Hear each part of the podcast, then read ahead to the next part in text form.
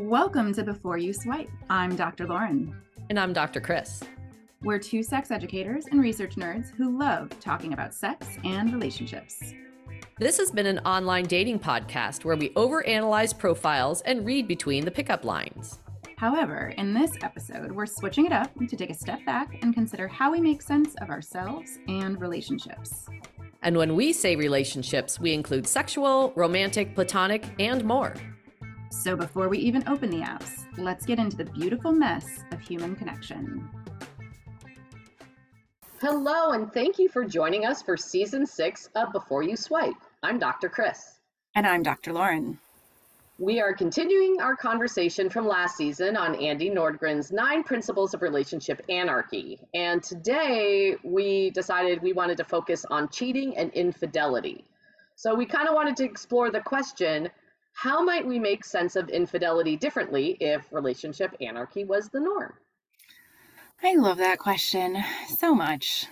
So a place that I wanted to start this conversation off was just to kind of set the stage, like what were each of us socialized to believe about cheating and infidelity and what it looks like. So I can share, I feel like both because I had friends whose parents' marriages blew up because of affairs. I had a family member who had a horrible affair. And so the concept of affair was a thing that broke longstanding important relationships because marriage was on the pedestal. And it always included sexual infidelity. Like it was about someone sleeping with someone else. And in some cases, those other people actually remarried the person they slept with. So I had this kind of funny notion of an affair as a kid, thinking like, oh, you found someone new. So it's like you had already gone on the relationship escalator with another person and were at the top and then dropped the other person.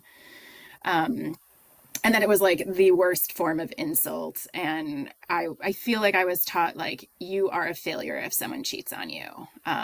But I never even considered the possibility that I could be a person who cheated. Like it seemed in heteronormative land, it only seemed like dudes who cheated. So that's my backdrop. What's yours? Well, I want to ask a little thing first, which is how did you get the message or where the message was? If someone cheated on you, you were a fail. Like, can you say a little bit more about that? Like where you were a failure if you were the one that got cheated on?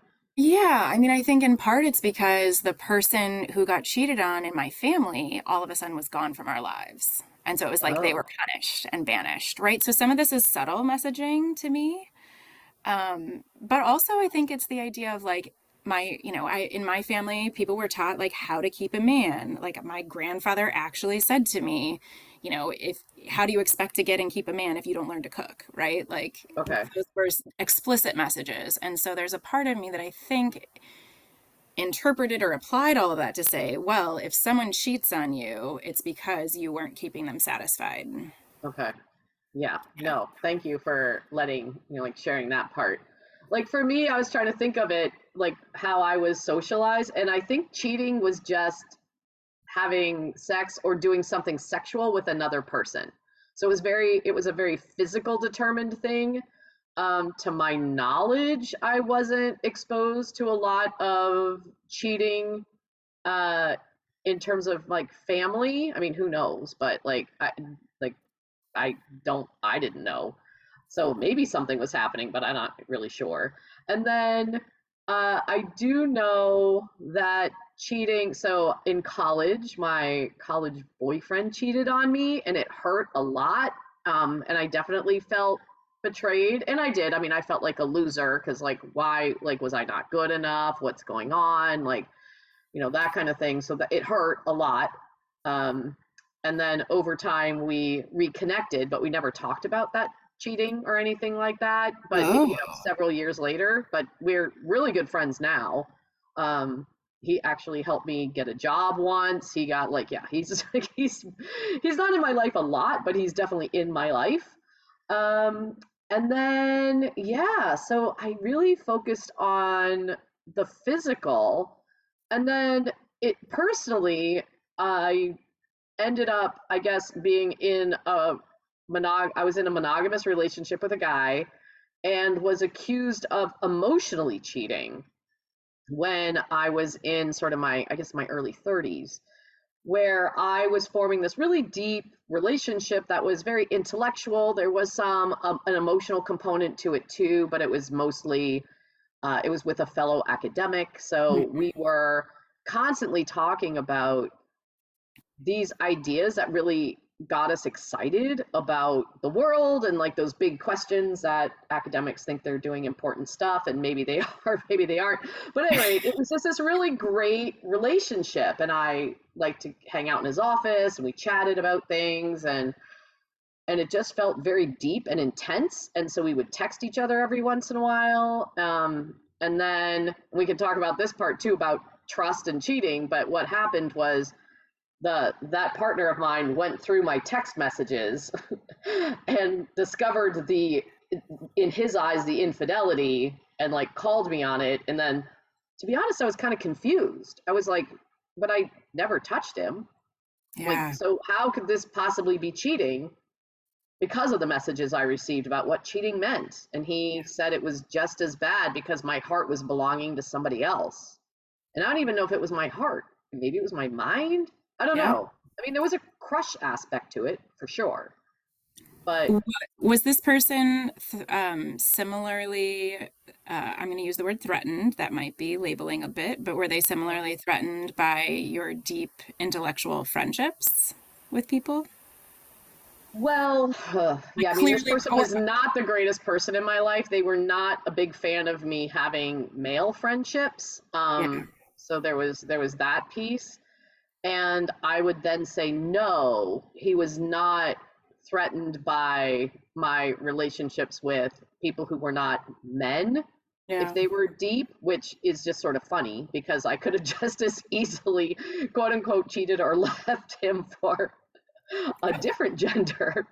So whatever, it was just, so, you know, his jealousy and feeling threatened was misplaced in many different ways. Yeah, I mean, I love I hate and love, whatever. It's amusing to recognize how heteronormativity was showing up there, right? Like, he's not threatened he's claiming it's an affair because of deep emotional connection, but both because he's ignoring your holistic sexuality, A, of all, and B, of all, it's like, you have very deep intellectual relationships with people that are emotional and thoughtful and passionate, and I mean, ours is definitely that, and it's like... Yeah.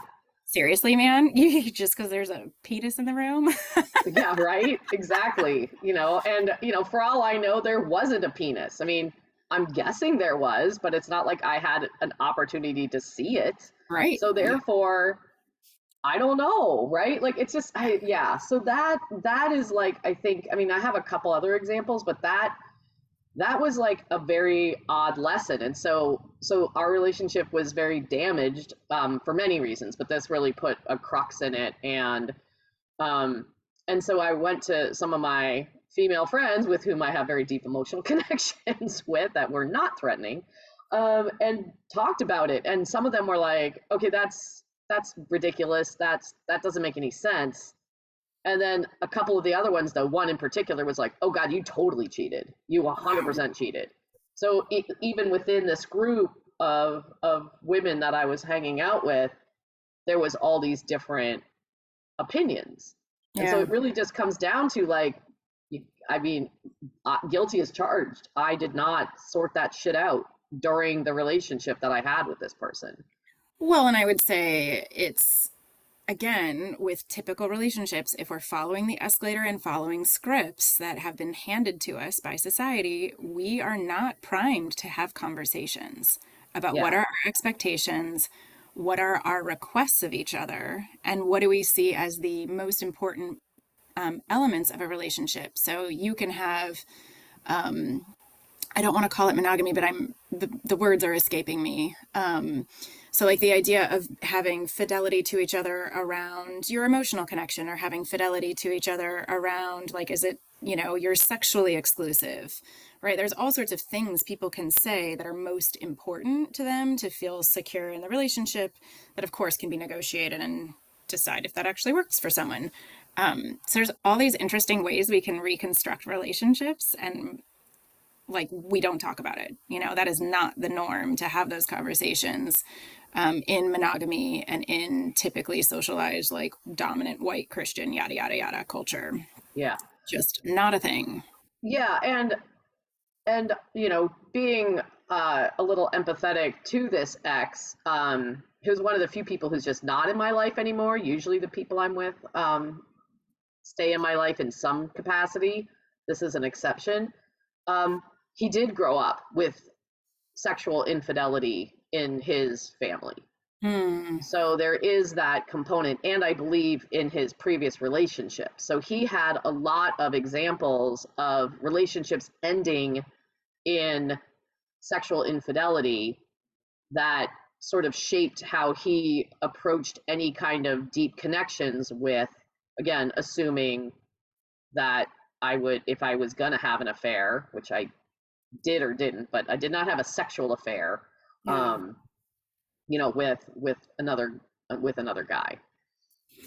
I mean, you know, I think, again, bringing a bit of an RA lens to this, I would say, right, in an ideal world, those would be parts of the conversations we have, right? That idea that we have to be vulnerable together, that communication is best and necessary. And so, you know, if we can be compassionate, just as you are right now, right? You're showing empathy, compassion for this person's history that really may have colored how they responded to you. And that's legitimate to show care to people's history, right? We don't have to say, well, that's not me, it's not my problem. It's like, if you care about the person and are trying to maintain a deep bond, then we should care about that. And not in a way that makes us small, right? We have to find the edges of our values and the ways we want to show up in relationships. Like that is not fair when that happens to people, which it sounds like was potentially part of the limiting who you could have emotional or intellectual ties with. Sounds very limiting. Yeah. Yeah. Right. There's definitely that sort of ideas of like what, you know, like that there was not the love and respect instead of entitlement going on there. And there wasn't a lot of trust happening. And again, yeah. From that, and it's hard for us to, like, anyone to talk about or think about even what threatens you, right? Yeah. Like what does make you feel not so secure in terms of like your relationship with another person? What is that trigger that you have that would make you feel like that the relationship you have isn't what you want it to be or you're hoping it to be, but it's, yeah, like there's so many conversations I could have had with this person beforehand, but I just, yeah, I didn't really know. Do you think they could have had the conversation with you? Like, do you think they had the self-awareness or could think, or I guess maybe it doesn't matter about that specific person. I think this is, yeah, in general, this is also part of the challenge. If we're taught there are assumed rules that we're all following, right? And that's been handed down through religion, through our families, through all sorts of spaces. And we believe we're all adopting those, so we don't have any conversations about it. Cracking that open and saying, we're going to sit down and talk about this and I try to reflect on what is actually important to us about how we stay exclusive, if in any ways, what are the things we need to feel seen, held, secure, right? So we've talked about this before around jealousy, right? Jealousy is an indicator that I am not feeling secure, either in myself or in this tie. It doesn't mean anyone's done anything wrong necessarily, barring crossing boundaries you establish, of course. But so like how we relate to these things, it's learning to have those conversations, learning to deepen our self-awareness, and then share it is not something we're trained to do in our current culture. And so I'd say that, yeah, would be an amazing change if we all grew up with a framework like Relationship Anarchy. It would be so transformative for these kinds of conversations. Yeah. Yeah. And learning. I mean, I know, like, as a human sexuality, you know, former instructor and just general nerd, there was all these kinds of, you know, there's all these like checklists and studies that people have done to say, like, are you having sex with another person if you, you know, ... And it would just be like an opinion survey that they would give to people. And the ideas of what sex is can then also dictate what cheating would be. So flirty text messages, showering with another person, holding their hand, giving them a hug, you know, having, you know, some form of penetration or intercourse, right? Like, so, and then different people would talk about like, yes, this still is sex, this is still not. So even just having those sort of like no sex with another person, what does that mean? Really, yeah, it's got to be really explicit. And maybe some of that's up front, or you just sort of say like, this is something I'd like to do with this other person. You know, how are you feeling comfortable with that? I don't want like that boundary thing. And it's less of a seeking, I mean, it, to some extent it's seeking permission in this, in the way that you don't want to hurt somebody. Yeah. Not, but you want to be able to customize your relationships with other people and do what feels right and natural. So it is, I mean, it is complicated because once there's people involved that don't have the same feelings as you, it's navigating those things together is not easy. Yeah. And I think, you know, I'm currently negotiating some of this stuff with someone, and it's been really interesting to recognize like where are the moments where it's almost like your hair stands on end as you're talking through things and trying to figure out, okay, well, which conversations do we want to have? Kind of going back to our previous episode, right? With communication, what things do you want to talk about? What things do you want to just say, okay, here's a foundational expectation and need I have. So for example, if something changes with risk, I would like to know that. I don't necessarily need all the details. I don't need to know who it's with. I don't need to know when it happened or anything else. But if my health risk has changed because of a behavior you did with someone, that's what I really want to know, right? And so again, figuring out, I think there's some people out there when they're talking about these things that I almost feel like there's like a gold standard that you're supposed to talk through every detail, and, you know, almost akin to kitchen table polyamory, right? Where even in RA, you'd be so deeply explicit, and that may really work for some people. And I also think it's okay to identify variation and try it out. And if you notice, oh, well, I do actually want more detail than I'm getting right now to help me feel secure or clear about what's going on.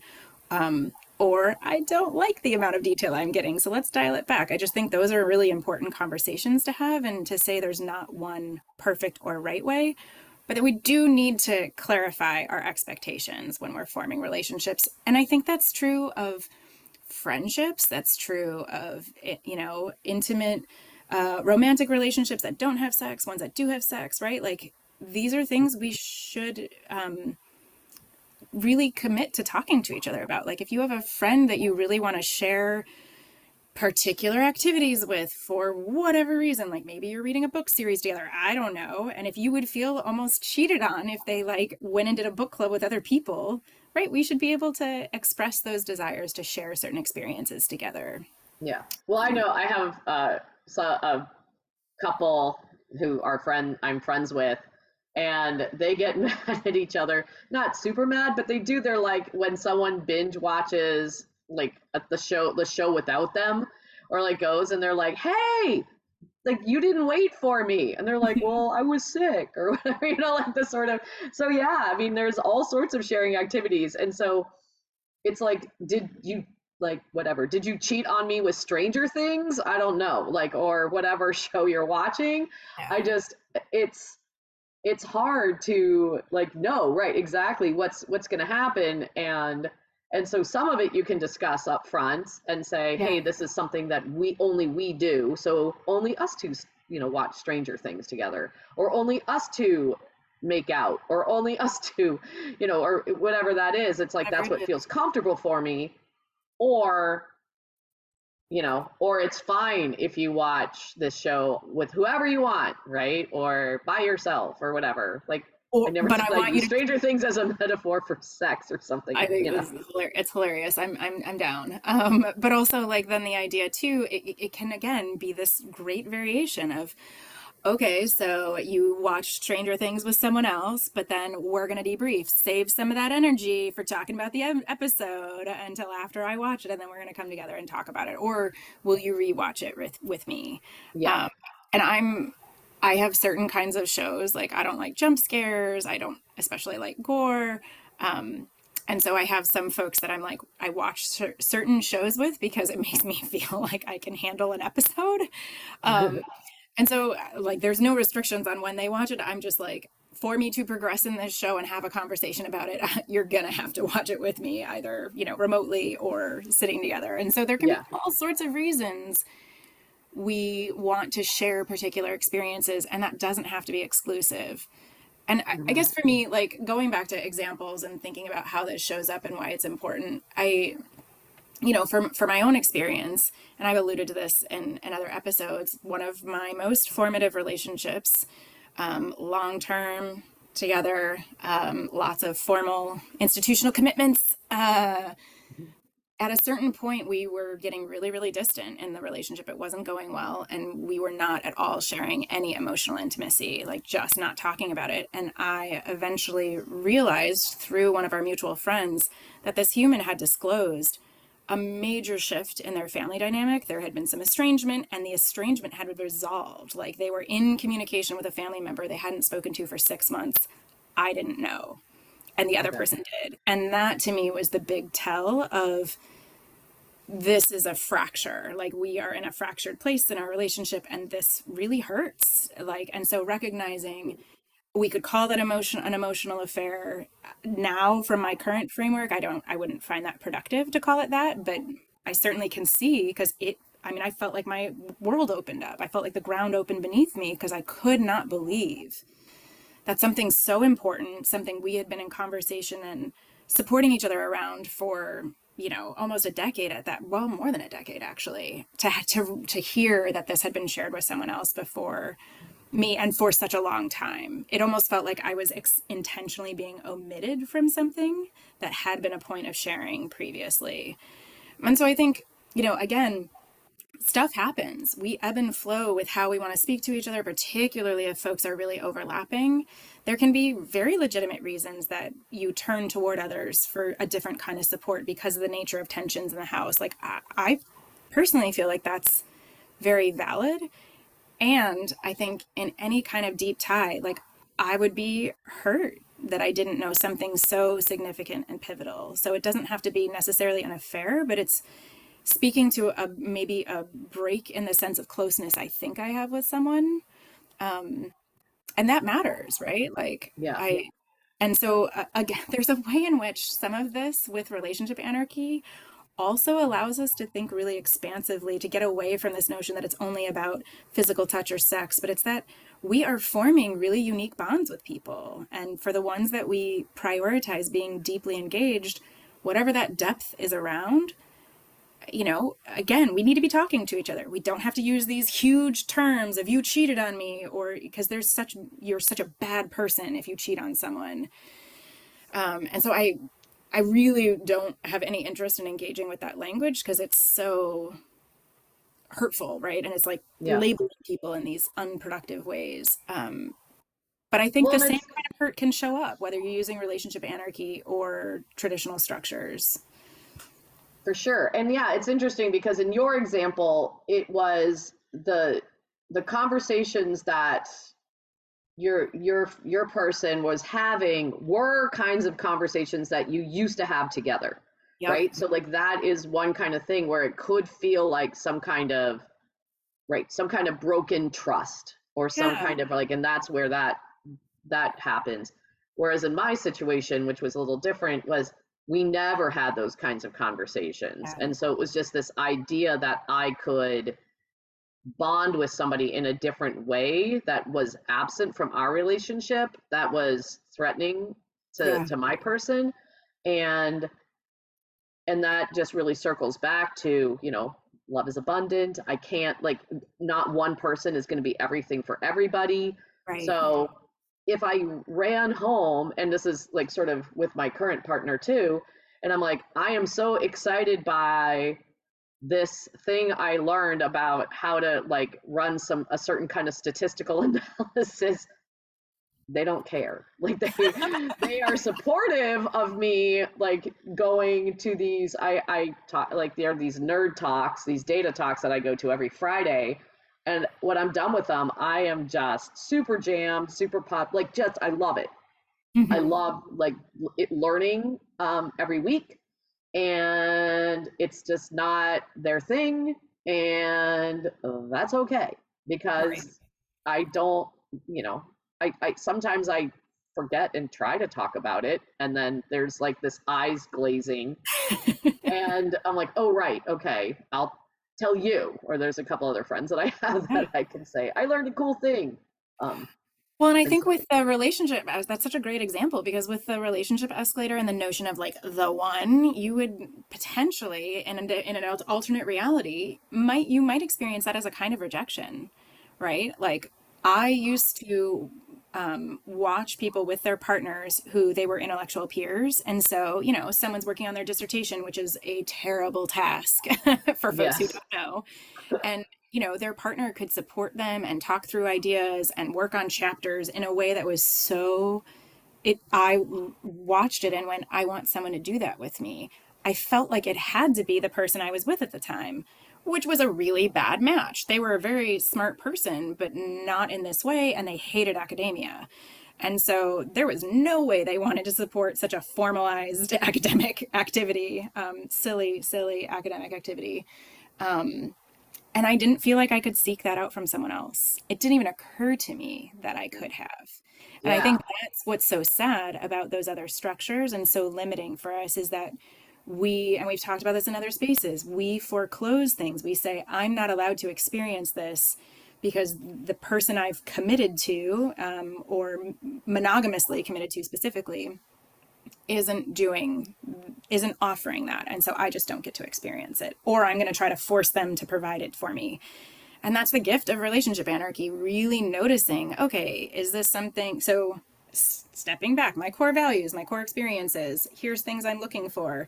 Okay, I am not experiencing that with certain friends, but I do have others. Or, wow, I really need to seek out a support group around whatever I'm doing, or whatever the case may be. I'm sort of stuck on dissertation mode, but but that there's so many ways we can, again, fulfill our needs and still be honoring the important and lovely ways folks are showing up for us. It doesn't have to be this lack or a failure or denial. And then we secretly access it like on the side and feel bad about it. That's so sad. There's so much we feel bad about in the world. We really shouldn't make this one more thing that we feel guilty over. And it's really interesting how, we've been talking about infidelity and things, and we really haven't talked too much. I mean, the messaging we got was about sexual infidelity, and there's other models like ethical non-monogamy that can provide support for people who may want to have sexual relationships with more than one person, and relationship anarchy can be a part of that as well. And it's just, to me, it's interesting to see how that is the fixation, yet the two places where I think, in my case, I caused pain, and in your case, you felt pain, had nothing to do with the sexual component. And it still really does have to do a lot with how relationship anarchy can alleviate some of that if people are trying to practice it. Yeah, and I think that's also one of the reasons for me, it's been interesting connecting with people and where they're really tied to ethical non-monogamy instead of relationship anarchy, because so much of those conversations end up being around the sexual components, and that's what gets negotiated rather than some of these broader pieces about our wholeness. And that's not always true with everyone, and I would say people who are polyamorous, I've found, sometimes are a little better at the rich robustness because they're thinking about love more directly, and some folks in ethical non-monogamy are not. It's, runs the gamut in other ways. But I think relationship anarchy, it's like intentionally encouraging us to identify the unique overlaps, the unique contributions that we're offering or receiving with a connection. And then honoring that, right? But not trying to make it into anything else or only focusing on one part. And that's something that now that I've adopted Relationship Anarchy principles, I find I have to have really interesting, clarifying conversations with folks. Like, hi, you keep coming back to sexuality, and like, can we set that aside and talk about other things that matter to us about how we relate to people and how those are going to show up across our connections? And it often stumps people a little bit. They're like, ooh, that I'm not quite sure how to talk about. Again, because we're not socialized into it. I think it's interesting. For sure.